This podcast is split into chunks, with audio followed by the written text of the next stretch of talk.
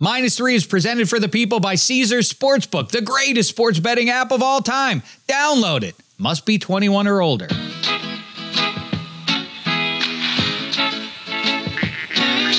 it all you got, take your very best shot, and may the best team win. The time is now, the name of the game is action. They're on the floor and they're ready to score, so let the game begin. And let's see how the ball's gonna bounce today. Welcome to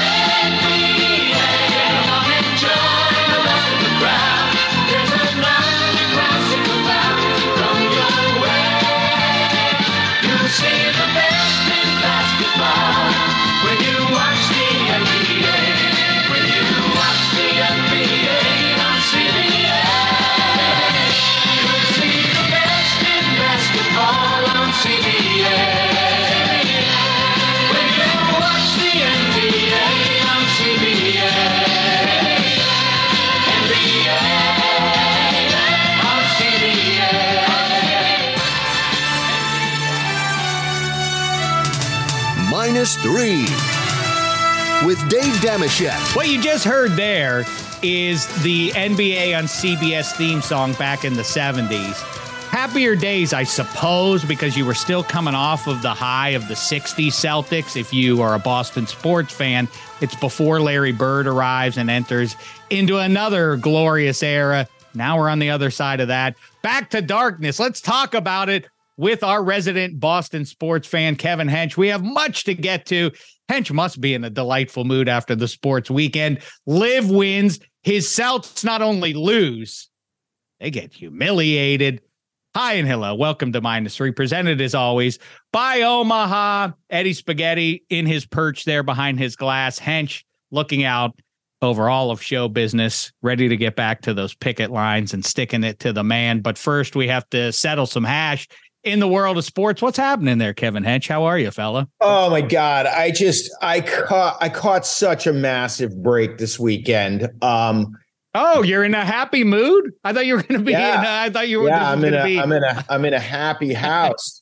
Oh, Courtesy of uh, Siouxsie and the Banshees or Siouxsie Sioux Sans Banshees. Mm. Uh, so months ago, I got these tickets for the Cruel World Music Festival in Pasadena um, because my 15 year old Sophie and I uh, share a lot of similar music taste. She's she's the coolest 15 year old in the world, and uh, and I'm you know as as we've established here, I've got like a John Wooden run of Father of the Year awards, and and yet unsatisfied. I'm still Hmm. stacking Father of the Year awards, going for going for 16 years running next year. Uh, so Sophie and I are going to spend. And by the way, these old bones don't really have music festival stamina in them.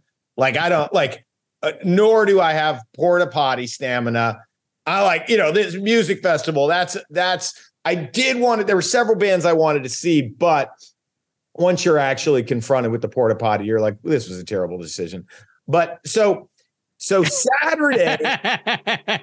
Better to to take away from old man henches. Best to just stay within your own four walls. Stay Only home. bad stuff. It's always Go- By the way, I- mean, I'm going down to the Red Sox game in Anaheim, and I'm going to be on that freeway going, what am I doing? Stay home. That's the I, I, you know what? I saw that your guys were in Orange County for a series, and I thought, no way, Hench is, is still that sort of gung ho Boston sports fan. He's he's way too bitter a soul. He's not going to make that trip. Well, good for you. Uh, it's more, you know, catch up with some old some Sox fans I haven't seen in a while. But so um I love it. We got to move on from the South. They've shamed us. to the worst team in the American League East. Uh so so the plan is to get to Pasadena, uh get Dahlia, her her bestie, and then we'll get to the venue in time to see Gang of Four. Dahlia, that's a bold name to tag your daughter with in Yeah. Los Angeles, right? Uh, her mom's a punk rocker for sure. okay. Uh, and so, so see Gang of Four on the Sad Girls stage, then make it uh, across the the venue to Echo and the Bunnymen on the Lost Boys stage. Hmm. Then um, Hustle Over for Billy Idol back on the Sad Girl stage. I caught a couple of uh, five squeeze songs, squeeze, squeeze in in between those. Then back uh, to the Lost Boy stage for Love and Rockets. Then you settle in for Iggy Pop and Siouxsie and the Banshees. Now, Sophie is mostly into Iggy, and Dahlia is mostly into Siouxsie. So, so we're we're locked in. They're in the mosh pit. I'm in the VIP. I can't believe your 15 year old girl is into Iggy Pop, but good for her. So awesome. So, um, So Iggy Pop. Yes. they're they're in the mosh pit. I'm safely sequestered in the VIP section on the lawn with the grown-ups. And by the way, it was 70,000 geriatric goths to see Siouxsie, which is just a hysterical look. Like, wow, you're you're 63 years old and you're committed to this crazy goth look. There's a whole Pittsburgh angle to this I'll get to in a sec. So, so uh Iggy is Iggy's 76 years old and he is he's he's not going under screens. He's not flaking out on defense like the Celtics. Like he's 76 and he is bringing it. Like I mean when you when you think of the gutless losers that play for the Boston Celtics and compare them to the 76 year old godfather of punk, like I can't believe. And by the way, people are not amazed enough. Like they're like, yeah, he's doing a great job. He's 76 years old and this is has lived the punk rock lifestyle, although he did clean up, I think, in the late 70s, macrobiotic diet. But anyway, so Yeah, he's he's old man sinewy muscle and always yeah, has you been. wouldn't you he'd kick our he's Right. all sinew, exactly. He's all sinew. Cheers So- to us getting our kicked by a 76 year old man. cheers. We got to get on the sponsorship. They do LaCroix, look at what we're doing, man. we love our. I brought, in fact, I pulled this one out with intent. Cucumber. This is, I think, my number one. I like you like the cherry lime LaCroix better. I like Mūre Pepino. It's cucumber and blackberry. All right, save it until Very they're nice. paying us, man. Yeah, you're right, you're right, Don't give you're it right. away. Amen. Uh, so, so now there had been this in the forecast. There had been like possible thunderstorms. So, you know, I packed a little rain slicker in my backpack, and then behind, like off to the distant left of stage left, there's there is lightning above the hills as Iggy Pop is playing, which is kind of amazing. It's adding to the whole light show. And then, like, his PA cuts out a couple times, and it's not clear if it's because there's an electrical storm coming or if because the organizer is trying to cut in to say, run to your vehicles. So Iggy's about two thirds of the way through his set, and Siouxsie is about to make her first North American appearance in 15 years. really? Yes. Wow. Yes. So I learned all this after the fact. So then Iggy's mic gets shut off, and then an announcement basically comes. They put big, big signs on the screens, leave the venue. Like lightning is approaching, your your life is in danger, and everyone has to run to their cars. So most people are like, ah, they're probably kidding. Like people are not leaving. So then, so then I'm like, well, I got two thirds of Iggy's set, and then and and I'm not that, you know, I there I like a couple Siouxsie songs, but like I can live with missing Siouxsie. But you know who can't live with missing Siouxsie is Dahlia. So Dahlia is on the ground crying. And I'm like, okay, all right, we got to uh, we got to hit the road. Yeah, and uh, she's in such deep denial. She's certain that Siouxsie's going to come out, like it's going to rain, and then Siouxsie's going to come out, and it's like, no, no, no, no. They're telling us to to shelter outside the venue and not to come back, right? So it's like slowly dawning on, and Sophie's really, really ministering to Dahlia, like helping her through this crisis, and it's like and then, and I'm like, I later do a deep dive. I'm like, no problem. Hey, father of the year will will take care of this. We'll just, you know, Siouxsie will be in like San Diego or San Francisco. We'll just do whatever it takes to get you guys in front of uh Siouxsie Sans Banshees. And then um, and then I'm like, oh yeah, her her next performance is in Wolverhampton, England, and then it's Spain, Switzerland. Like, you're never gonna see Siouxsie again. This is this was the one once in a lifetime opportunity. Get out the hench jet. So, I mean, I was prepared to, to go to the go to the credit card to make this girl stop crying. By the way, my girl's okay because she got her Iggy, but her friend is is uh, is catatonic. Uh, so great so, show. And by the way, I'm I'm I, it makes me think of a couple things. It's kind of like all of your worlds coming together at once. 76 year old Iggy Pop getting one over on you is kind of like borderline geriatric James Harden, the way he moves 76ers doing what he did to the Celts a couple of times in that series. You survived that, but then you have Lightning in your life. The Lightning are a neighbor of the Florida Panthers down there in Florida, and they vanquished your Bruins. It's all kind of full circle. So it's right? all quite horrible in the hmm. Boston spring apocalypse, obviously. But at least your hero Tom Brady is now a part owner of the Las Vegas Raiders. That's got to make you feel good. It's going great. Should be a great time down at the ball yard in Anaheim. It's going great. It's going great. So we finally get we get Dahlia and and Sophie moving toward at least toward where we and by the way, there's like terrible cell phone reception. So parents trying to find their kids. It's all a mess. Um, we get we get out, we we we get home, and it's just like, wow, force majeure, lightning. You can't. I mean, I'm sure Iggy would have died for the cause, but Siouxsie's probably like, I'm I'm 65, not 76. I got I got some more years.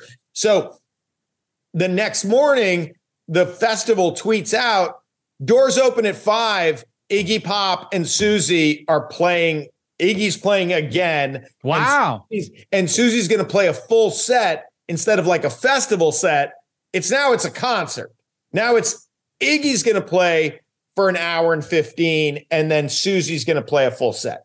So now I'm also like, yeah, uh, Father of the Year only signed up for one day of music festival on these old bones, but now I'm I'm heading back to Pasadena. But I I'm actually relieved because I'm like, well, if I'm home, I'm going to watch the Celtics.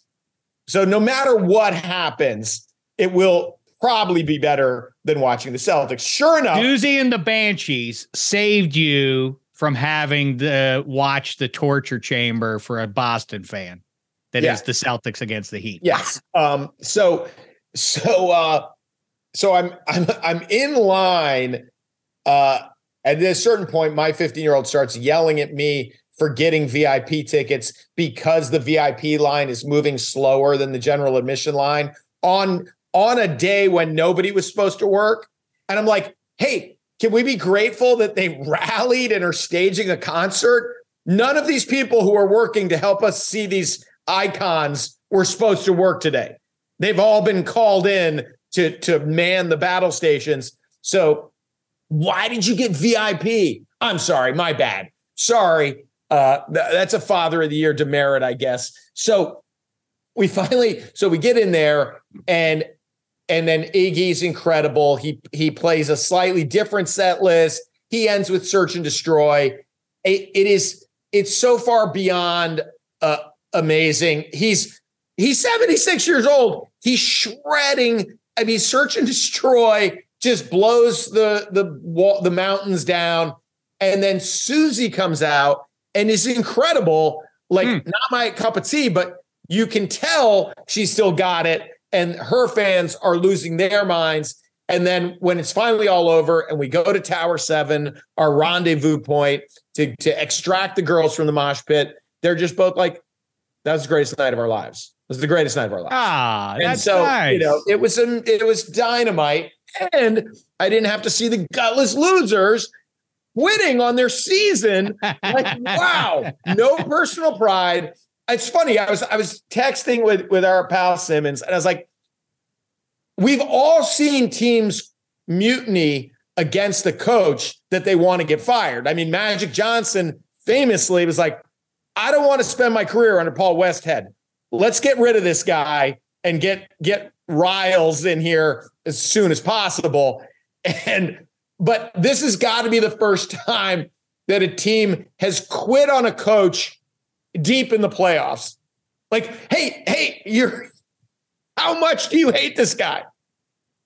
I it, it's it's a nice story. I don't know what the moral is exactly. Um, don't don't hinge your life on the deeds of strangers, although you kind of did exactly that by going to see bands, other and they delivered. Yeah, right. Interesting. Pride of workmanship. Pride of workmanship. Someone's gonna someone's seeing me play for the first time. Well, what's fascinating about that Celtics performance on Sunday night is that it came in game three, and Kenny the Jet was. I was watching the post game with him while you were rocking away with uh, the world's forgotten boy.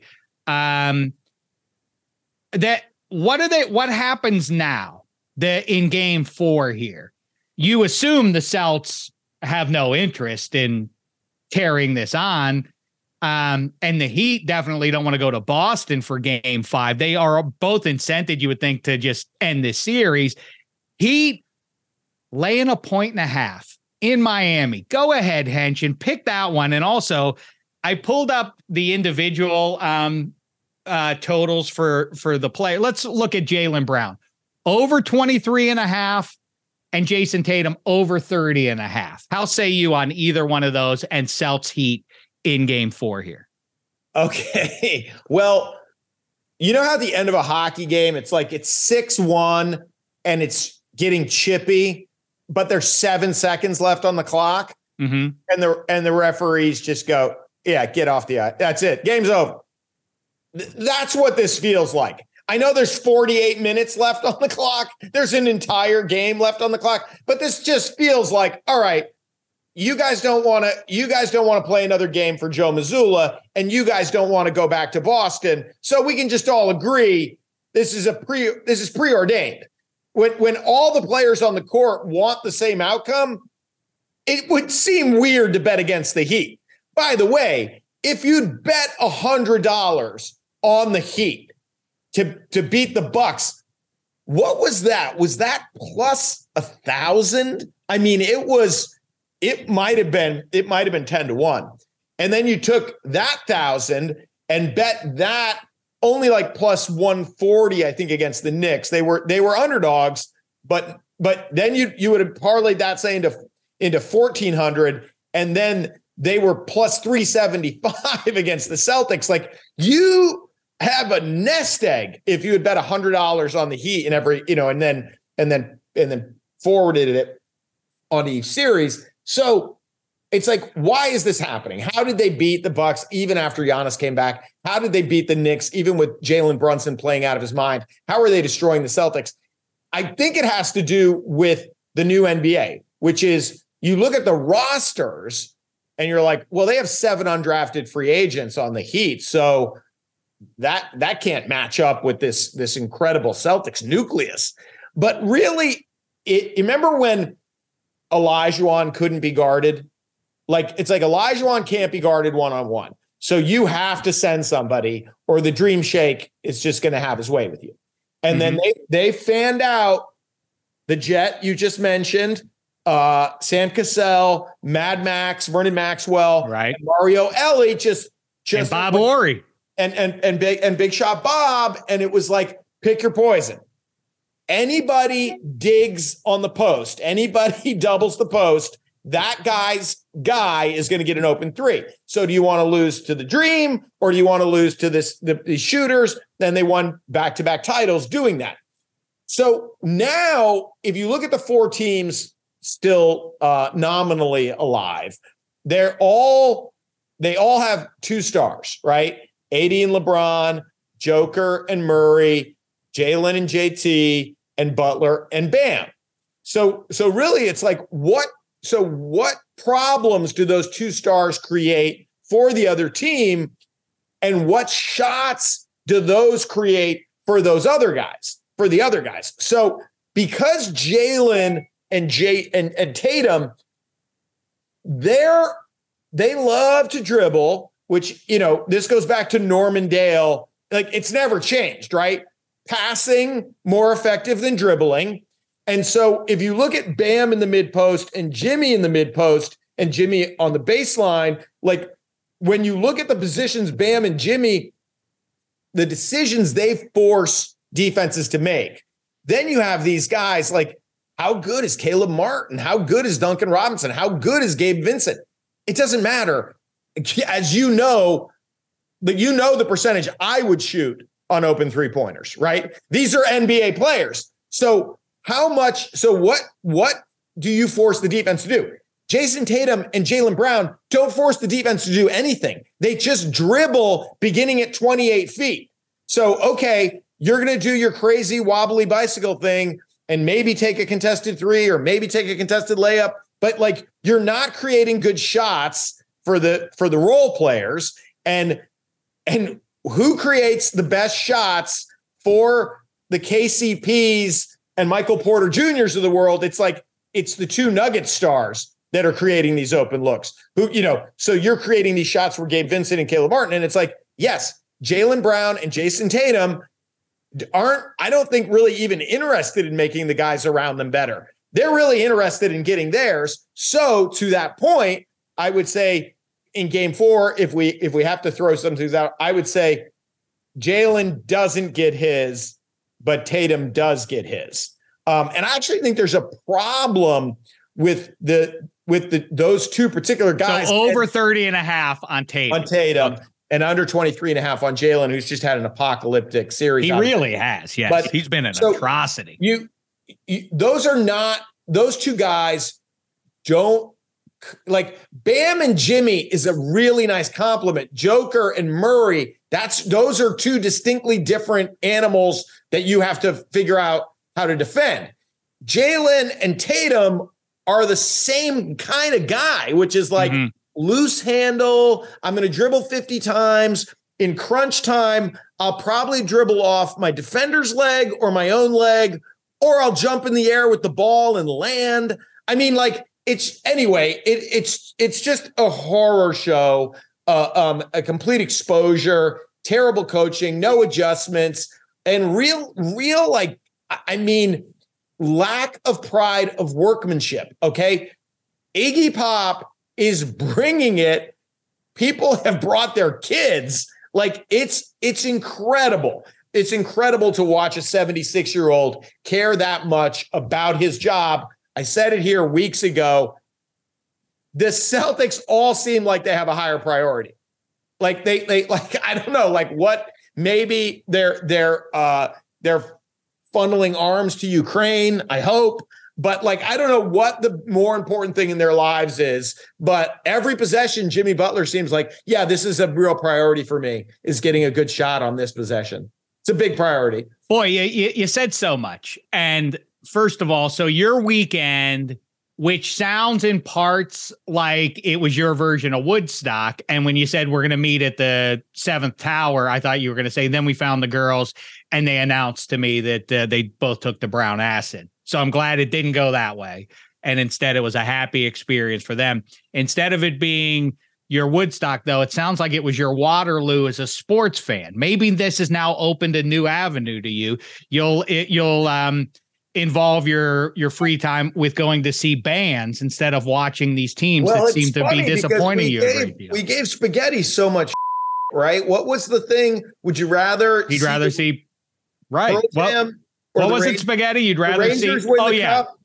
Oh no, it was way worse than that. What was it? It was he can't see Pearl Jam for the next three years or something like that. It was some I, I don't remember what the measure of time was. I think it was three years and or but in exchange he gets to see the grand slam of his teams. He would see the Yankees, the Knickerbockers, the Irish football, and the Rags all win their titles. And he said, no, no, I couldn't go without Pearl Jam for that long.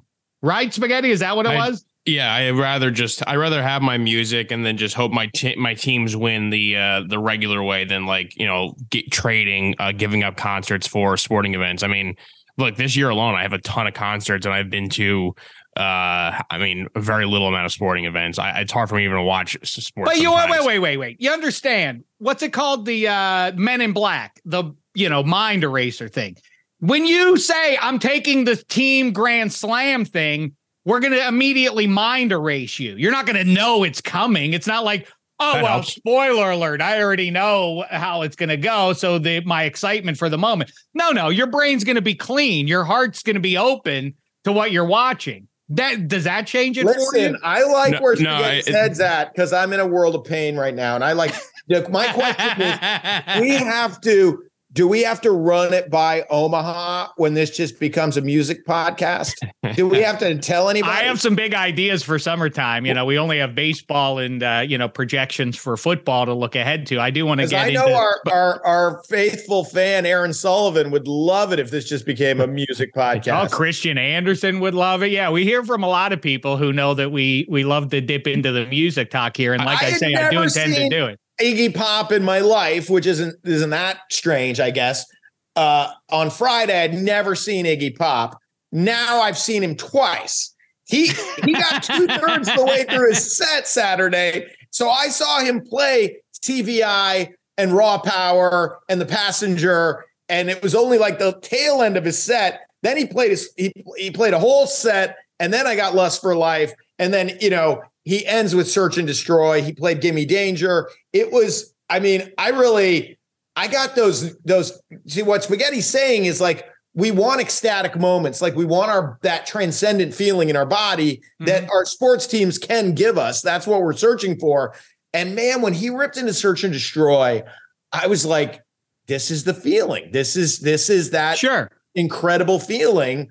Um, you're not And- exposing and he- yourself to pain except for what you described on Saturday, the plug being pulled. But that almost never happens at a yeah. show. That's the difference between going to see a band that you know going in that you like versus going to see a team. Your heart can get broken that way. Let me squeeze in a quick break here. You know, when the conversation turns to Emperors, I always go with my number one as Caesars. Let's talk about them a little bit, shall we? Tickets to the game, merch, meals at iconic restaurants, stays at Caesars Palace. All this can be yours when you bet with Caesars Sportsbook. Win or lose, every bet earns rewards credits, which you can redeem across the empire. Now, if you haven't started yet, register using this code. Listen up Omaha Full. The word Omaha and the word full. And then you place your first bet up to $1,250. If you win, great. If you keep those winnings, but if you lose, you'll get your stake back as a bonus bet. 21 and over only.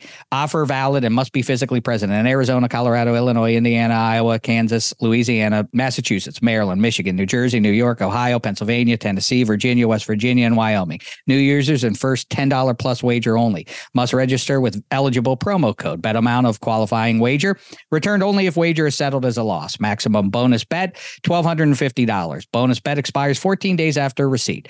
Tier credits and reward credits will be added to account within seven days after qualifying wager settles. See Caesars.com slash promos for full terms. Void where prohibited. Know when to stop before you start gambling problem. Arizona, call 1 800 next step. Colorado, Wyoming, Kansas, affiliated with Kansas Crossing Casino, call 1 800 522 4700. Indiana, call 1 800 9 with it. Iowa, call 1 800 bets off. Louisiana, call 1 877 770 stop. Licensed through Horseshoe, Bossier City, and Harrah's, New Orleans. Massachusetts, call 1 800 327 5050 or visit gamblinghelplinema.org. Michigan, call 1 800 270 7117. Illinois, Maryland, New Jersey, Tennessee, Virginia, West Virginia, Ohio, Pennsylvania, affiliated with Harrah's, Philadelphia. If you or someone you know has a gambling problem, crisis counseling and referral services can be accessed by calling 1 800 Gambler or West Virginia, 1 800 Gambler.net, New York, call 877 8 HOPE NY or text HOPE NY 467 369. 10 seconds on the clock. How many things can you name that are always growing? Your relationships, your skills, your customer base. How about businesses on Shopify? Shopify is the global commerce platform that helps you sell at every stage of your business. From the launch your online shop stage to the first real life store stage, all the way to the did we just hit a million orders stage. Shopify's there to help you grow. Sign up for a $1 per month trial period at shopify.com slash network, all lowercase. Go to shopify.com slash network now to grow your business, no matter what stage you're in. Shopify.com slash network. Hi, it's Mike Greenberg letting you know ESPN Bet is ready to take you through all the biggest sports moments this spring. The official sportsbook of ESPN has exclusive offers and markets from Scott Van Pelt, Stephen A. Smith, and me, plus many more. From the playoff intensity to finally getting out to the ballpark, there's no better time for sports fans. Sign up today. New users get a bet reset up to $1,000 in bonus bets if your first bet doesn't win. Download ESPN Bet today. What a play! Must be 21 plus and present in select states. Gambling problem? Call 1 800 GAMBLER. Terms and conditions apply. See app for details. I wonder about this though. You know, it's so weird because going into game four, so as we record here on midday on Monday, the Celtics are floating around South Beach somewhere, right? So what are, are they? Surely they're having a conversation right now. Jaylen Brown and Jayson Tatum surely are kibitzing, right? Or or members of the team and like, what do we do here? I mean, we don't want Mazzulla back, right? We agree on that. It's obvious. And also, what happens to Joe Mazzulla? It's pretty clear with the coaches that are out there right now, and, and it's going to be musical chairs and all that kind of stuff. But Mazzulla gets no seat anywhere. And I really do wonder for this poor guy. Does he ever get a head coach? Remember when Mike It's Brown got run off by the by the by the Lakers after like two or four games or whatever that was that one year? And I thought, oh, that poor dear, he's never gonna get another another sniff. And you know, now he's come through clean on the other side. I don't know if Mazzulla gets the same thing, right? Well- I, I don't know if he ever gets another crack because this is a disaster. Well, th- this is what's so unfair to Mazzulla is, you know, he was sitting in the second row, right? He's he wasn't even technically on the bench last year. He's in the he's in the second row, um, you know, the junior varsity, and then you know, series of events, and and then he gets he gets the battlefield promotion to head coach. So then now he's being defined by this apocalyptic spring. He's being defined by it, but it's like he should have had a chance to be the first assistant and grow into it. And maybe he did have promise, but yes, this will definitely be an albatross around his neck because the thing you won't be able to shake if you're Joe Mazzulla is the players have no respect for him. That's right. They, So- the so- team, they've got, well, so I think this coming game four is huge for his leg, not legacy, for his future as a head coach in the NBA. I mean, I, as it stands now, I can't see him coming back. It kind second row, I'm thinking about Logan Roy's mistress gets a front row seat at the funeral. Joe No, no, no, no, Mazzulla I'm sorry, sorry, sorry, sorry, sorry, sorry, sorry. I, I, because of the when the oh, concert okay. ended, I, I should have said this in our pre-production meeting. No, no succession, no succession talk. I don't. Yeah, I couldn't. I couldn't get it all in. Okay, no, I, I the only thing I'll say is no major characters drop dead in this episode. Oh no, no, that's a spoiler too. By the way, Iggy Was that what you were anticipating? Iggy something like that? Iggy's almost as old as Logan Roy. Iggy, That would be Iggy something if Iggy Pop died during the show. Then that would be something you would you would be yeah. able to point to for the Uh, rest of the time. Iggy, the On a lightning bolt right in the middle of search and destroy. That'd be that'd be a way to go out. the the five minutes of full fury that Iggy brought to search and destroy was three and a half minutes more time than the Celtics tried in their game against the Heat. I once saw when you were describing the apocalyptic rain and lightning and everything. I was once in Chicago at an Allman Brothers show where, you know, it was one of those pavilion kind of things where, you know, you're covered, but it's, you know, you're outside. And the rain was literally sideways. And so the guys on the stage, the Allman Brothers, were getting rained on and it was lightning. And it was like, are you allowed to keep playing a show? Like, are do, doesn't that stuff attract lightning bolts? Aren't we all in danger here? They played on through the show, and I remember the entire time being petrified. I'm the opposite of Iggy Pop, is the, the bottom line. I'm much more Jaylen Brown, I guess, in spirit. but I do remember just standing there like, should we stay here? Like we're literally getting soaked here. It's like a wave is crashing over us in the Midwest here, and there are lightning bolts. And I mean, listen, I you know I, I love the Allman Brothers like nobody else, but I mean, well, how far are we going to take this thing? Um, by the way, you were on with Simmons. I, I saw you you or not. Uh, I don't remember. Oh, Sal mentioned it. By the way, shout out to Sal. Credit where it's due. He called the Miami Heat getting to the finals two weeks ago when it seemed like a crazy play. Right on. It's looking like he's uh, just about a game away from that one coming through. Um, but you were on with it. Did you did you mention minus three when you were on with him? I never know what the protocol is. Is is he supposed to mention? Hey, it? it's, it's our pal. It's our guy. He's in our fantasy league. He's a he's a great rider. He's Kevin Hench. You go like, hey, also also co-host minus three. But That's, am how- I- that's how you do it. Am I supposed to mention it? Yes. What do you mean? Oh. Why? He's not going to give you the room. All right. Well, I He's thought still mad about the Fred like, Lynn thing a couple of years ago. Letterman. He's not going to promote Damage. your Dameshek. mov- Letterman mentions your movie. You don't have to come out and go. Oh, and by the way, Dave, the reason I'm here. I don't know. Um, hope I don't know. So that's a no. So that's a I'm- no. I, obviously he doesn't mention it, and then I just go right into uh, my Celtic thing. I, I don't like. Outrageous.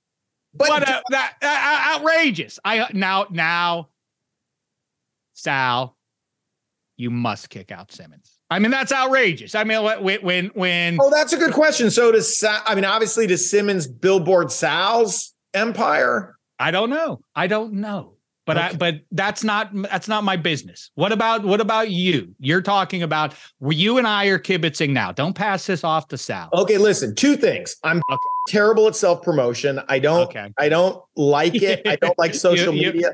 You I are a like- shrinking flower in terms You of know uh, puffing I'm your shy. chest out. I'm very shy. Um, but I will say this I'm the one who's had all the ideas about our goddamn website. I'm the one That's who's like, we can drive traffic through this website if we upgrade it. And um, I'm the one who's going to land us a, a LaCroix sponsorship. So All right, I'm yes, down. I, maybe I dropped the ball on uh, on Simmons, but damn it, why wouldn't LaCroix give us two hundred dollars? Two hundred dollars. I don't. Like yeah, we'll take it. As a matter of fact, you would Lacroix, two hundred dollars. We'll. We'll go from there. Um, also, uh, as we jump into our goat and goats of the week, and then we'll give you some best plays coming up here. Um, when you mentioned lightning, and now I'm thinking about the the PGA, which I was watching probably as you were on your way to Pasadena, and Brooks Koepka completes the deal. Um, you know, completely washed clean. It feels like by the by you know the institutions at large. He's a good guy now. We're supposed to get behind all this. And you're mentioning lightning. I'm also reminded when I was in a golf um, match in my senior year of high school, and it started the lightning on the course, and I was out there with two uh, two twosomes going head to head match play, which is what the PGA Championship should be to distinguish itself from the other three majors, and thereby it's a PGA Championship, as I say every year, feels like the poor man's U.S. Open. It should it would be more distinctive and therefore more compelling if you approached it in a different way. Go match play like they used to have it there. But I remember we're out there uh, match play and it starts lightning on the course, and the kid who I was playing against was a freshman, so he's a 14 year old kid. And he's petrified about the lightning. He's like, "We got to get out. We got to. We got. We, we can't keep playing out here." They ultimately, ten minutes later, did pause the match. Um, but in the meantime, he was petrified. So the guy on my team, Brock Mulkey, grabbed the kid and held up a three iron. He's like, strike us down. We're right here, Jesus. And he was holding this kid who was freaking out, who's a complete stranger to us. And I'm like, what are you doing? Hey, Brock that's Mulkey. gamesmanship. That's gamesmanship. I love it. He's holding this guy by the arm. That was mean. Michael Block. You know what? I don't know if uh, either one of you guys is going to bring bring him up. The uh, the club uh, pro who got the the ace um, on Sunday. That was a great moment. All of that. So we will dedicate these broadly the goat and goat of the week to you, Michael Block. That was grand stuff. Good. Uh, good. Well, uh, speaking moment. of uh, speaking of Shady Side Academy, I, I I'd be remiss if I didn't mention during the whole VIP line, general admission line, kerfuffle, meltdown. Uh, it became clear we we somehow learned if you had your wristband from the previous day, your you your your QR code won't get you through the general admission line, which is moving because you're you have a VIP QR code.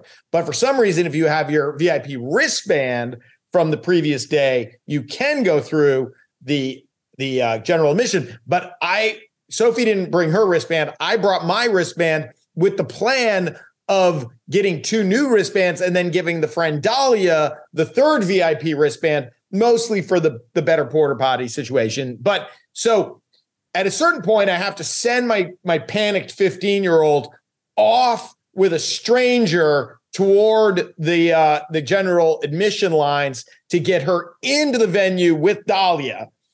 And and and and why did, did I have no problem doing that with Mark in the Joy Division T-shirt? Because he was from Pittsburgh. He couldn't have been a, a more delightful fella. Then I get into the VIP section. I find Mark and his gang of middle-aged goths, and uh, and they're from Pittsburgh, out here for the festival. Wow. Hey, do you know the club Metropol? Sure. That's their club, man. They they they do they go they go to Metropol and get their goth on, and then they fly to Pasadena for for. But anyway, the nicest people in the world. I don't have to tell you about Pittsburgh. Uh, just just delightful folk. Well, I love it, and you know what? That leads me in neatly to a Pittsburgh-based brouhaha going on right now. Um, ben Roethlisberger, as people know, now has a podcast, and as people also know, Roethlisberger retired a couple of years ago, and the Steelers replaced him with Pitt product Kenny Pickett. And as it happens, Kenny Pickett was just on Ben Roethlisberger's podcast, and Kenny Pickett, or I'm I should say, Roethlisberger tells Pickett, "I got to be honest with you." um, I wasn't rooting for you to succeed. It would have been nice for you to fail a little bit when you replaced me. That's my ego. I feel bad about it. And that was weak of me, however, he said it. And there are people legitimately out there, grown up people devoting, you know, some seconds, some minutes to their precious time here on the big blue marble to casting aspersions on Roethlisberger for saying that. And my reaction is do you watch sports? Are are you ever competitive in anything in your life? Of course, that's a natural feeling. You're you're taking him to task for not wanting the guy who replaced him. To, do you think Mr. Roper was hoping uh, Mr. Furley ran a tighter ship there with uh, with Tripper and the girls? I mean, it, of course, that's what the push and pull of replacing a legend. It works on both sides. Of course, the legend doesn't want you to ding his legacy yeah. because if you succeed on the same level, then it diminishes to some degree. I was reminded, and my old pal, Eddie Spaghetti's old pal, Mark Brady, our great friend over there from the NFL, literally texted me this morning as I was finding the article for this about a decade ago, right after Brian Urlacher retired, the month or three, whatever after he'd retired from the Bears, I was interviewing him and I said, like, you want the Bears to be good, right? I mean, how much, uh, uh, you know, how good do you want them to be this year? He's like, oh, listen, I got a lot of guys on the team. You know, I hope they do well. I said, but the Super Bowl would be an offense. That'd be a slap in your face, right? He's like, oh, yeah, they better not win the Super Bowl. I'd be really pissed off about that. And it made national news, ironically, everywhere except at the NFL. Um, ESPN picked it up, Fox Sports and CBS and NBC and everybody else picked it up. The NFL rebooked Brian Urlacher the next day so they could put him on their uh, television show and claim that their bigger reporter broke the story, not me. Never mind that 24 hours ago it was already making news. Anyway, of course, Urlacher was being kind of tongue in cheek, but also, you know, people say half kidding, but the other half of that is serious. And so the uh, Urlacher, of course, is of course Roethlisberger was being sincere. Yes, who would want Kenny Pickett? Who would want the guy who replaces you to be as good as you or shame the devil? Even better. I don't get this. You don't. You this, don't think uh, controversy that Roethlisberger is. I, I, don't know if you've heard. People, some people don't like Roethlisberger already, but th- th- this is a, a, new layer that well, somehow that that somehow he's a bad guy because he would be like, I hope they I hope they miss me a little bit. My absence exposes some things there. You don't think uh, number one overall draft pick Drew Bledsoe was delighted with the way things transpired? Hey, that's, that's awesome. Right. He's exactly. the greatest of all time. That's great. I was rooting for him. He's the greatest of all time, and I'm a bum. Uh, just for a little old Manning cast, um, for the youngins out there, North Dallas 40, great movie. Nick Nolte playing it like it is, where he's rooting for his replacement to drop it. Drop Sure. that pass. Drop it. Drop it. That's that's the real. That's how. That's what every human being wants is the guy that they put in in your place to drop the pass. That's that's every human being. Um, Or The- you're a weirdo. Yeah, nobody, nobody is is that empathetic. I, they- they're like, I wait, hey, whatever's good for the team. Everybody is the Jerry Seinfeld meme or whatever it's called, or GIF or whatever, eating the popcorn. That's a shame. Oh, he threw an interception at, uh, with the game on the line. That's a shame. That's a shame. so Of course, so- that's uh, Now you mentioned Roethlisberger, and of course, it, it reminds me um, of being at a music festival. You know, America has a weight problem. I don't know if you've if you've because it's funny. I'm I- on Zoom with you right now. I can plainly I, see. I, I feel I feel like uh, well, Iggy's got me inspired, man. I've got 21 years to get in as good shape gonna be you. as Iggy. But uh, you know, I, maybe I'm wrong about this, but wasn't the goth thing like a little emaciated? Like a little, like I mean, because I'm like, wow, you guys have made up for lost calories in the four decades since you fell in love with Siouxsie and the Banshees. Uh, wow, America is really waddling through their music festivals, but Roethlisberger must be up to what 350? He must be Something like that, I'm sure. Yeah. All right. Um, Go- so I. I I don't know if the goat is Roethlisberger for telling the truth, which should be obvious to everybody, or if it's the goat or the bad people who are taking him to task for what is uh, what is plainly a human emotion. Um, you know, by the way, do you know Eddie Spaghetti's uh, old man was at Woodstock? Have we talked about that before with you, Hench? wow. No. That's a pretty cool. That's a pretty cool historical event to attend. What event? That makes me think now, Hench. Let's go off the rails here as we're trying to pace it up here. you can't What- what event- rails What event never in been your rails. lifetime? You have to what event in your lifetime? rails to go off the rails. We're never what do you wish you could have attended? Anything could be an inauguration. It could be a sporting event. It could be a, a you know a legendary live show by a band. What would you what, what do you wish? Um, I guess you know it's like it's funny because You weren't alive for Woodstock, I don't think, or were you? I, yeah, I was born in '67. Oh Um, God. I Oh I God. I couldn't. It's funny, given how you know fragile I am. There are a lot of things that I I needed to be in an uh, undisclosed solo location for the event. But then knowing what happened, I guess I guess uh, being at Yankee Stadium for Game Seven of the 2004 ALCS really? would would Great. or, or maybe if I had if I had taken you up on your offer of that ticket to the Patriots Rams uh, Super Bowl, but these are but who am I kidding? I was way too delicate and remain too delicate to take the risk of flying to New Orleans to lose by 30 to Wait, is that how that went? The Steelers lost to your Patriots in January about like, two. Did I say like, do you want this? Because I can't go. you want my ticket and i'm like i'm gonna be no i'm gonna be locked and you know i can't be um, i can't i can't be around anybody i'm gonna be with strangers in a stadium no way um greatest night of my life alone in wayne fetterman's upstairs tv room gave me the whole house Boy, I now see. I'm wondering about this too, and I, I, I know if I start throwing out answers here, I'm gonna be angry with myself that I left other ones out. There's got to be a, well you know you were too got to be young. like a Led so- Zeppelin show. I wish I could have seen, or I you don't were know younger but i mean lake placid would have been would have been Oh. Right, right, right. Yeah, that's the one. Be there to see them to see them beat the Reds. Yeah, that would be great. Yeah, that's it. Of course. And why isn't that your choice? Come to think of it. I'm just well. I'm uh, you know I got a lot of.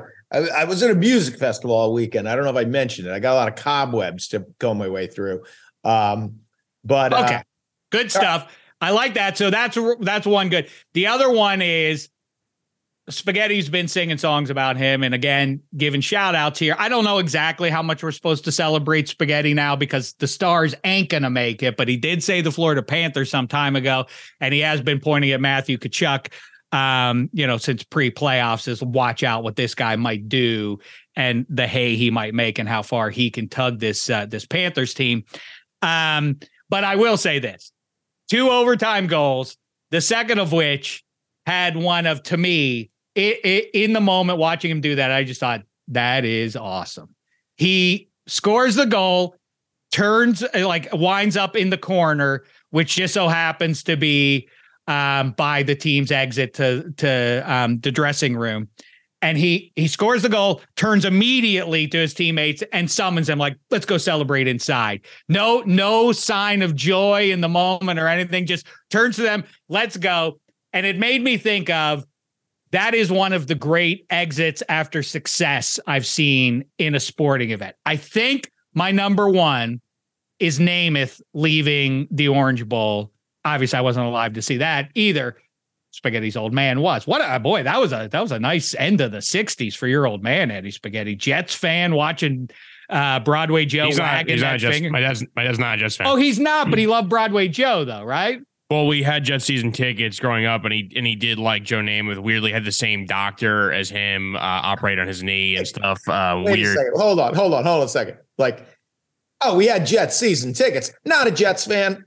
That seems like a Yeah, that- mistake. Well, no, no, no. He had my dad at one point had Giants, Jets, and then and then at the time MSG. If you were in, and you had Knicks and Rangers tickets to, were like the same thing, and then he just was burnt out. He's like, it's too much. Giants tickets, the way old Giant Stadium was, like you would never be able to upgrade your seats because the waiting list was so long. And he was like, well, screw it. The Jets tickets every year you'd move up, and eventually we're sitting like on the field. So it's like he just kept Hmm. those. Uh, didn't get rid of them until they built MetLife, and then I obviously went away to college and stuff, and my brother did, so it wasn't worth keeping them. But yeah, we had them for a really. Oh my god, I can't believe I'm at another Jets game. I hate this team. We're like a Why Jets. do I have we're a, we're a, yeah, we're a Jets friendly family. We're uh, Giants fans, but we're not anti Jets, which is how it should be. Fine, it's different conferences. It's not. It's not all right, but that's the way you chose to live your life, and it was handed down from you by your great old man. So uh, I'm not going to take Yankees you and too Mets much. to are in task, different leagues. I have no ill will right? towards the Mets either. I don't. I've been, when the Mets played the Royals in the World Series, I was like, yeah, the Mets can win. I have no no care in the world. That's gamesmanship, borderline just garbage, cheating the the sports gods, and maybe that's why you are where you are right now. It's now. not a Maybe- 50-50 split. It's just like you you're just okay with the team. All right, spaghetti just made the late add to the list. Spaghetti and the entire pasta clan up there going to Jets games, watching. Uh, listen, hard to hard to resist Broadway Joe, the of Broadway Joe in the late '60s. So okay, name of the wagging that finger is the greatest exit after victory. Um, and there's a short list of those. Remember Chris Chambliss? You may have seen the clips, Eddie Spaghetti. Chris Chambliss wins the ALCS in '76 with a home run, and I mean the mob scene on the field of Yankees fans. Go back and find it if you can't, if you if uh, you're listening right now, because it's something to watch. The Yankees fans are all over the field. I mean, he can't get through. He can't run the bases, and he's trying to find the ba- but guys are literally watch the fans. They're trying to take his hat. They're trying to take stuff off his person as he's running the bases for for you know memorabilia and crap. And he's literally like throwing shoulders. He's a big tight end, like belting guys.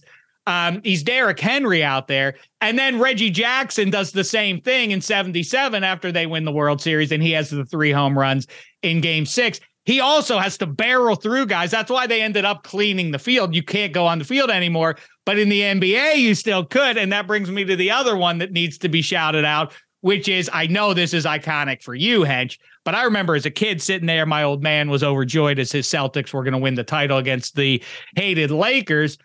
And for the last minute in Boston Garden, there were fans. I mean, with with toes literally on the playing surface. They were on the hardwood.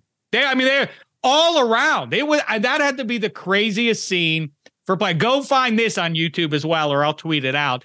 Um, but them try, I mean, they're shooting free throws. I remember Michael Cooper gets the ball from three in the final, like three, two, and Michael Cooper launches a three. And before it goes in, the wave of green just consumes the court. And Larry Bird makes for the makes for the gateway, makes for the exit as fast as he can, and he can't get there before people are all over him. But the NBA guys are also much taller than the than the fans, so you can make them out as they're pushing their way past. It is some scene that has to be one of the great moments of your sports fandom, right, Hench? It, it is for sure. It's a it's a little a little foggy, like with your your specific recollection. I ended up in the emergency room that night and I was. Did you ever watch I, a game normally that was a pivotal was, game? This is what happened. I I was so drunk they refused to treat my wound. They they turned me away. 1984. How drunk could you? Uh, what were you? So you're 17, I guess, at that point. Yeah, I probably was 16. I probably hadn't quite turned 17 August. But uh so um, I nothing I was, good happens. I was celebrating Hench's teams win. I don't know why I was out uh, on the town celebrating barefoot uh in Hanover, New Hampshire. But I I I got a, I I have a crazy scar on my on my toe where it happened. Barefoot. But I almost lost a toe, and then at the ER they were like, "Hey, get lost, drunkie. We don't we don't care about Larry Bird. Get out of here. Loud, drunk teenager. Uh, Most yeah, fans but, go and flip over cop cars. You don't abuse your own toe, Hench. I was so do it out barefoot. What kind of weirdo behavior is that? Oh my god! That oh, that's terrific. All right, I'll cut it short, except to say, you know, I'm just going to point back to our previous debate. I'm sure this. Listen, uh, a a figure who loomed large in the 20th century, both in sports and for social justice, Jim Brown, we keep hearing about a complicated man that he is. And, you know, there's some pretty bad stuff on the side there. But man, his numbers, I, I think just from a sports perspective, I think there are certain people, we talked about this with teams too. And Geno Auriemma's UConn basketball teams make me think of this too. Um, they're just rabbits in sports history um, that just kind of get out in front of everybody else. Wilt Chamberlain is that. So I don't know how we're supposed to exactly quantify his place. It's clear Jim Brown, up until the day he retired, from that moment in a time capsule, if you open up the time capsule the day he retires, he's the greatest football player of all time. I'm not sure how we're supposed to measure him, though, versus the more modern era because he retires, you know, they're playing Super Bowls by the time he retires. You know, it's Packers and all that.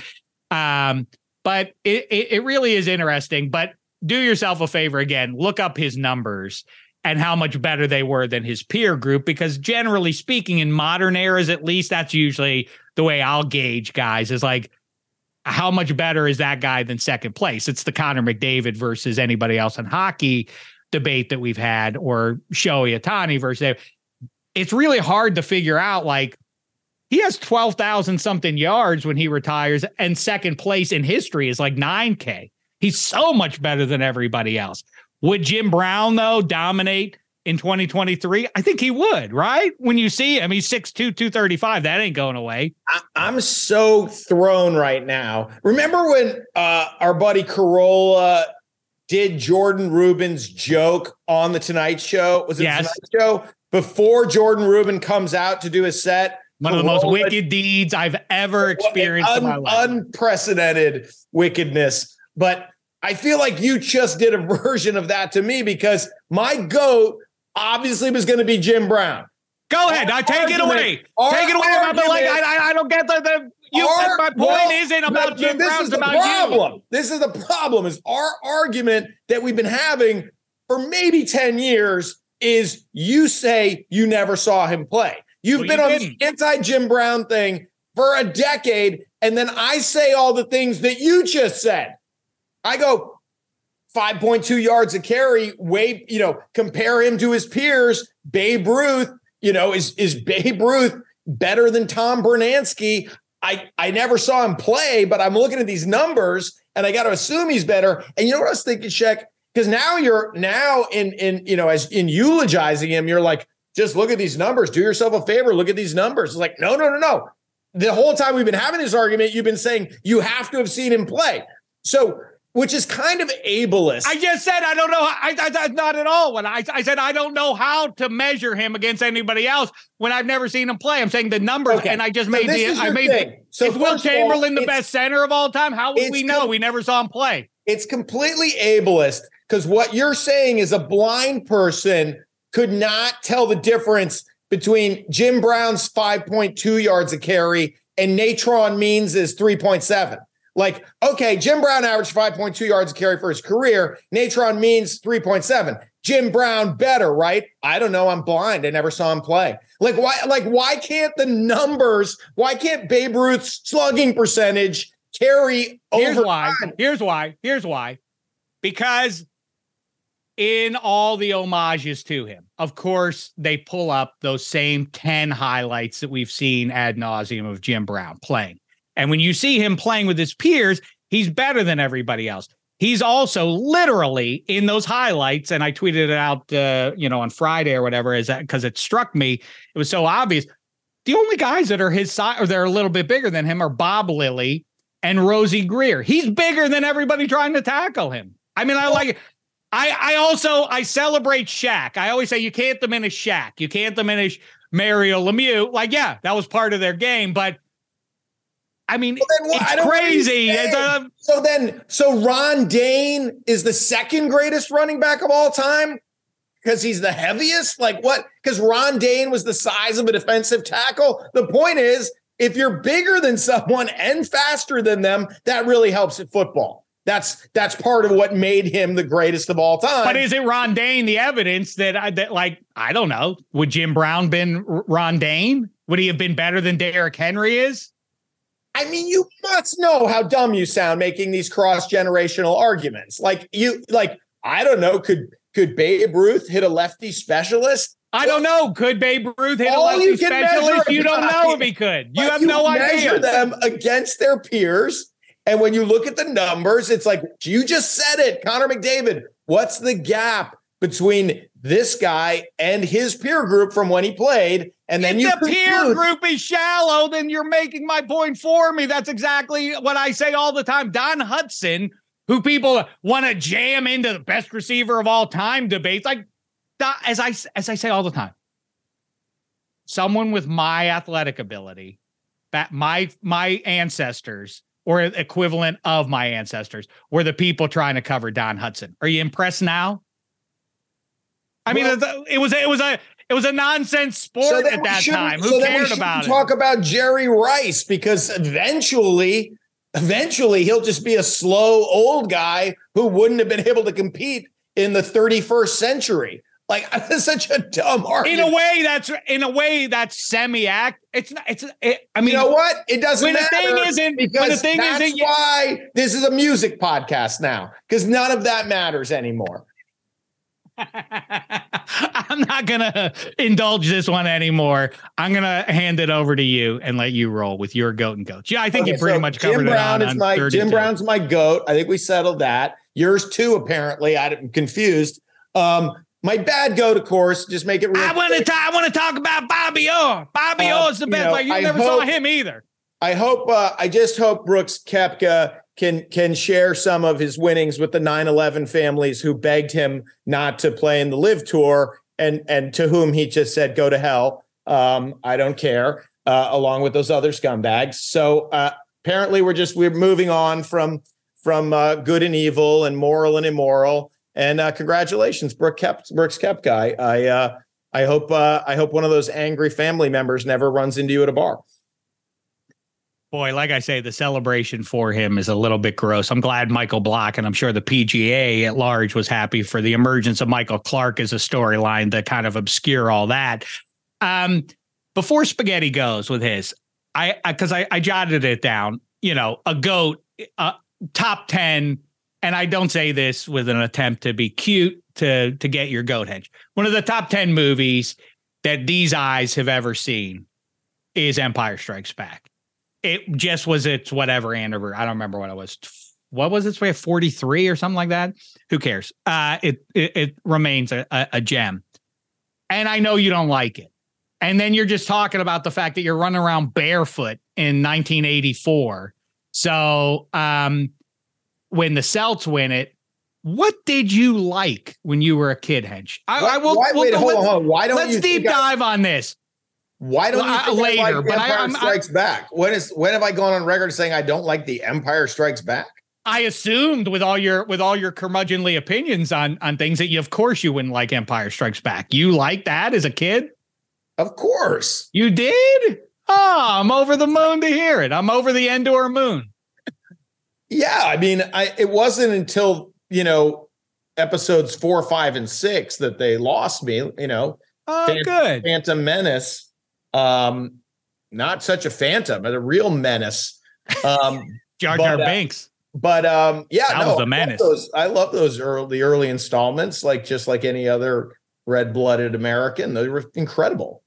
Oh, well, the aforementioned Adam Carolla didn't like him. I don't think cousin Sal has much affection for him either. Many of our to- mates don't like him. Getting back to the sacred triangle of of David Bowie, Lou Reed, and Iggy Pop, we're we're we're playing on the blue top regularly, like you know, multiple times a week. We we have like night games on the blue top, and then Carolla, gracious host, says, "Hey guys, uh, everybody gets to pick songs."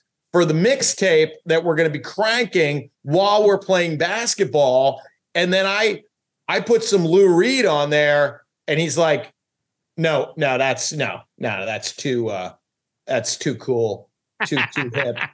Nice try." What's his what? band now? I forget his uh the '90s band, the- Toad and the Wet Sprockets. He love uh, that's a that's the one. He's like, ah, yeah. Toad, Toad's where I remember he's trying to be too cool. Toad, Toad the Wet Sprockets where it's at. Like, pretty cool. You're right. Can't push back at that one. Eddie Spaghetti, you're aware of Iggy Pop, right? I mean, like I know you know who he is, but are you a fan of uh Yeah, and he's been tour- uh, and he's been touring with uh, this guy Andrew Watt, who is, uh, plays Hmm. guitar for him, and he's uh, also performs in the Eddie Vedder Earthlings band, and he's producing pro- the next Pearl Jam album. Uh, worked with Ozzy, got him a bunch of Grammys recently. He's like one of the best producers in the game right now, and uh, he tours with Iggy Pop. So I would have definitely been interested to go see that show. I'm a big fan of Watt. This podcast is so much better than our sports podcast. it's already better. I uh so Eddie you- better. Oh, that's a that's it. there you go. Good name for you there, Ed. Um to steal. Uh, and Eddie Spaghetti's also over the moon because Foo Fighters now have a new drummer. I bit my tongue on this for a little while, but I'm going to go back to it. Foo Fighters. Maybe it makes me uh, a goat for saying this. Every song sounds the same. How dare you? I mean, it does. It's either they do the acoustic version of their hard rock and sound and and kind of redundant. No, Eddie Spaghetti, take it away. Yeah, I mean, I they're I'm not like they're not like top five, top ten for me, but I did go see the last show that Taylor performed with them in Los Angeles, and Dave puts on a hell of a show, and I mean, he the guy gives um, 110. percent I know it's like scripted, a lot of the same comments he makes, which is kind of lame, but he, you know, they're a machine. They put up, they play more than anyone. They play in every continent, every festival. Um, and Josh Freese, they got to replace Taylor, awesome drummer. I I have text messages from like months ago that like that's going to be the guy. He's performed in a Perfect Circle, Nine Inch Nails, a bunch of other really good bands. Uh, he just makes the most sense to to fit in. So uh, I am going to be seeing the Foos play in uh, down in Doheny in a, a few months. So I'm excited to go see them. But uh, I could jump in with my quick goat and goats here. They're both linked. Um, Matthew Tkachuk, good goat, easy pick there.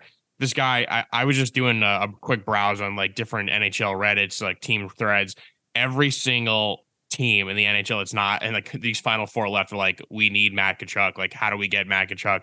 This guy, he's exactly what we want a player. He's an old school type player. Like the rumor is he was traded from Calgary because he wanted to wear the cap, the the C on his jersey. He wanted to be the captain of the team. They didn't want that, and he knows that he is the leader. And this is a guy that plays a 200 foot game. He's the kind of playoff hockey guy you need that's going to just drive to the net, not try to create plays and being too fancy. And he goes in, you said it before, he get the two overtime winners. By the way, first four games of the playoff overtime, all overtime games. So it's awesome, even though it's uh, 2 0 2 0 in the series. But uh Tkachuk is just so good. And the NBA's version of that, my other goat, my bad goat, it's the 76ers. Wait, but before you move on from the Panthers, how about that Sure. goal by Sasha Barkov? Huh? That was Oh, a Barkov's nifty goals, one. Yeah, the equalizer, Hey. awesome. And then real quick, just because like it's it, it is hockey, and I, I I can't even believe I'm talking about it. It's so painful for me right now. But um, to the Tkachuk of it all, right?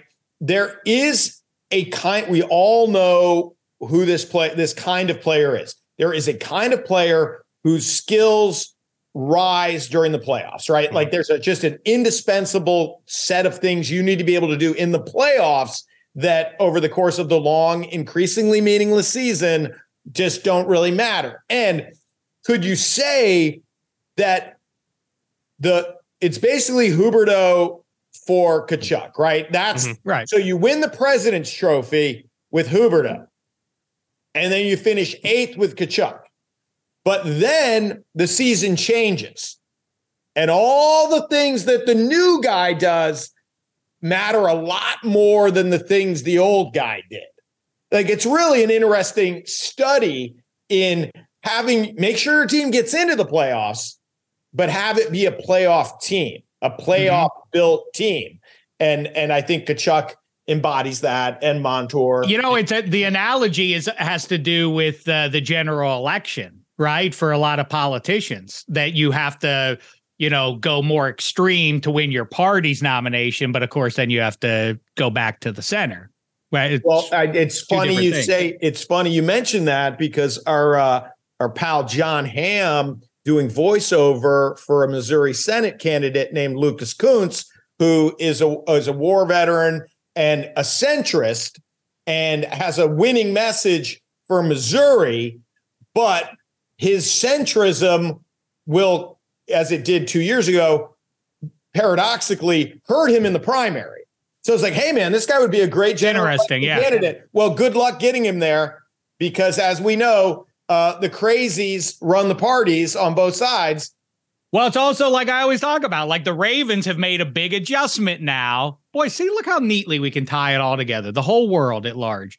The Ravens invest in a certain kind of an offense, which is great, except that it doesn't work in the playoffs. So now they're trying to undo it a little bit with Todd Monken. And the AFC North has always kind of struck me as being that like, let's not try to keep up with the Joneses too much here, everybody. Like I know bully ball is the way in that division, but it's not going to work against Tom Brady when they when he just spreads you out. That push and pull is fascinating to me. Continue spaghetti. Yeah, and just to put a ball in the Tkachuk stuff, I mean, it's funny too because a couple years ago, people would have said like, "Oh, I'd rather probably have Brady." His brother obviously had a good season too, but Matthew had a great, I mean, an awesome season. But that Huberdeau for uh, Matt Tkachuk trade is so interesting because, like Hench said, the the flip flopping of the standings, and then Huberdeau the the point drop off he had, and and me and Meatballs were both like, "Hey, Calgary, they had a bad ending of the playoffs last year. I think they're to be better this year with Huberdeau there." and he just dropped off. And then you have a guy like Tkachuk, which every team needs a guy that is a horse, a guy that's to stay healthy and agitate the other players. He plays with sandpaper, plays with grit. I mean, he's just so awesome. And I think the NBA's version of him is like a Jimmy Butler, like a guy who's almost like kind of unheralded. He's definitely a superstar, but doesn't get the shine that other other guys may get. And that's why the bad go, it has to be the 76ers. I think the only team that could be really kicking themselves more so than the Celtics because of the amount of talent they have. But then when you have the opportunity to keep Jimmy Butler and instead you decided to keep Brett Brown as coach and then keep Ben Simmons, who is one of the weirdest stories in all of sports history, one of the biggest Mhm. busts in, in, in NBA history, if not the biggest, uh, and then Tobias Harris. So you you keep that trio over Jimmy Butler, and Jimmy Butler obviously goes down to South Beach and is now kind of bringing this team on his back. Uh, to me, it's just it's that that is the worst. No more trust the process, and you've seen how bad Embiid kind of faltered in the playoffs. And it's the same thing we've seen going on guys, top end guys in the NHL faltering the playoffs, and Embiid is that. But then you when you have your Tkachuk and when you have your Jimmy Butler, you're going to go really far because those are the guys that you want on your team. Those are the guys that you want to be in the foxhole with, and uh, they both get my my. Those are the good goats and the bad goats. 76 is for an all time beef. Well, the Jimmy Butler thing is wild. Like, um, why is he moved around so much? Like, he's he he clearly wants to win and cares and wants the other guys to care and win and comport themselves in a way that leads to wins. And people are like, this guy's kind of a pain, right? We got to get him. We got to get him out of the locker room. He's spreading this infectious desire to win to the like. How is this guy played? Right. It's the same thing that Jordan celebrated for, Tom Brady celebrated for. He's a pain in the to be around. Yeah, because he's pushing everybody to win. He's played in in Chicago, Philly, Minnesota, and Miami. like it's nuts. He's so good. It is like me with every high end starting pitcher in October, like they used to be on the Pirates. All these fan bases, though, are doing it about one guy. It's about Jimmy Butler. I see every fan base lamenting all those cities you just named. I'll be like, I can't believe that was that was a terrible move when we let Jimmy Butler go. And there, as you say, three or four fan bases all doing that on social media and beyond. And now a quick break. We all know breakfast is an important part of your day, but sometimes when you're traveling for business, you end up staying at a hotel that doesn't offer any. You know what happens? You grab a cup of coffee and skip the meal entirely. We've all been there. But if you book a room at La Quinta by Wyndham, you can enjoy their free bright side breakfast featuring delicious baked goods, fruit, eggs, yogurt, and waffles. And really, who doesn't want to start their day with a fresh hot waffle? Tonight, La Quinta, tomorrow, you shine. Book direct at lq.com. This podcast is proud to be supported by Jets Pizza, the number one pick in Detroit style pizza. Why? It's simple. Jets is better. With the thickest, crispiest, cheesiest Detroit style pizza in the country, there's no competition. Right now, get $5 off any eight corner pizza with code 8SAVE. That's the number eight, S A V E. Go to jetspizza.com to learn more and find a location near you. Again, try Jet's signature eight corner pizza and get $5 off with code 8SAVE. That's the number eight, S A V E. Jet's Pizza. Better because it has to be. So much to get to. See, we we we, we barely even get to it. Let's see what we can get through here. You have any best plays to offer up to uh, to the listener today, uh, Kevin Hench? Uh, I guess I would just say, and and and at, at your at your own peril, but I do think the Jokic cheat code will finally solve the Miami Heat. I I would I would agree with that. I I think that uh, th- this is an incredible story, one for the ages. But I think that you know, watching the way the the Nuggets, you know, it, it's very similar to the Heat in that they have a plan on every possession, and they have the best player in the league executing that plan. So I like the Nuggets too. I think yeah, I think you're right. It is though the you know as we pointed out last week, you know the irony of Boston getting Belichick, which is basically what Spoelstra is doing to him. All these undrafted guys that nobody wanted, and now they're rising up in big spots and vanquishing superstars at every turn. I am with you on the Nugs though. Um, the depth. And you know the guy you know as you as you say the premise is that everybody now versus a decade ago instead of it being three-headed monsters everybody has twin towers. And the thing with the nugs that's different is michael porter feels like he's borderline that guy who can kill you. And when he steps up like he did in los angeles the other night what night was that? Saturday night um, they're impossible to beat. You know, the the Lakers had, you know, the Lakers were right there with them. They took the lead, what, with seven minutes to go in the fourth period. And then Michael Porter makes a couple of decisive plays there. And it's like, man, who who could hang with this team? And the answer is nobody. And, and that's why they were the number one seed. So I'm with you on the Nugs there. You got uh, your Red Sox heading down to play them Halos. If you want to put a little something on uh, tonight's game there, Hench. Um, well, the way my take the run line plus one. Go ahead the way my spring is gone, I would obviously bet against the Red Sox. No, that's not the right way to, to be. All right, Hench, hit the picket line, then head on down to OC. I hope All you don't have I'll any. See you guys at the concerts, man. Music. Oh, yeah. guess what? You know what? Hench said it, and I say let's do it. The next assignment is for you, Hench. Top three years, win play show. Top three years for music. Oh, okay. I got it. I'm ready. I got my list ready to roll there. All right. And spaghetti, same for you. There goes Hench. All right. Spaghetti, will you want to throw a uh, best, better three at us? I'm I'm with Hench. I, am not I'm I'm not I'm not gonna uh, undignify myself by talking about what puck in the way these weirdo games are going now. But I hear you. It's exciting that they're all. Oh, I don't know. I think it's amazing. I mean, I know. I know. Series, cool. Like I said, the series are 2-0 each.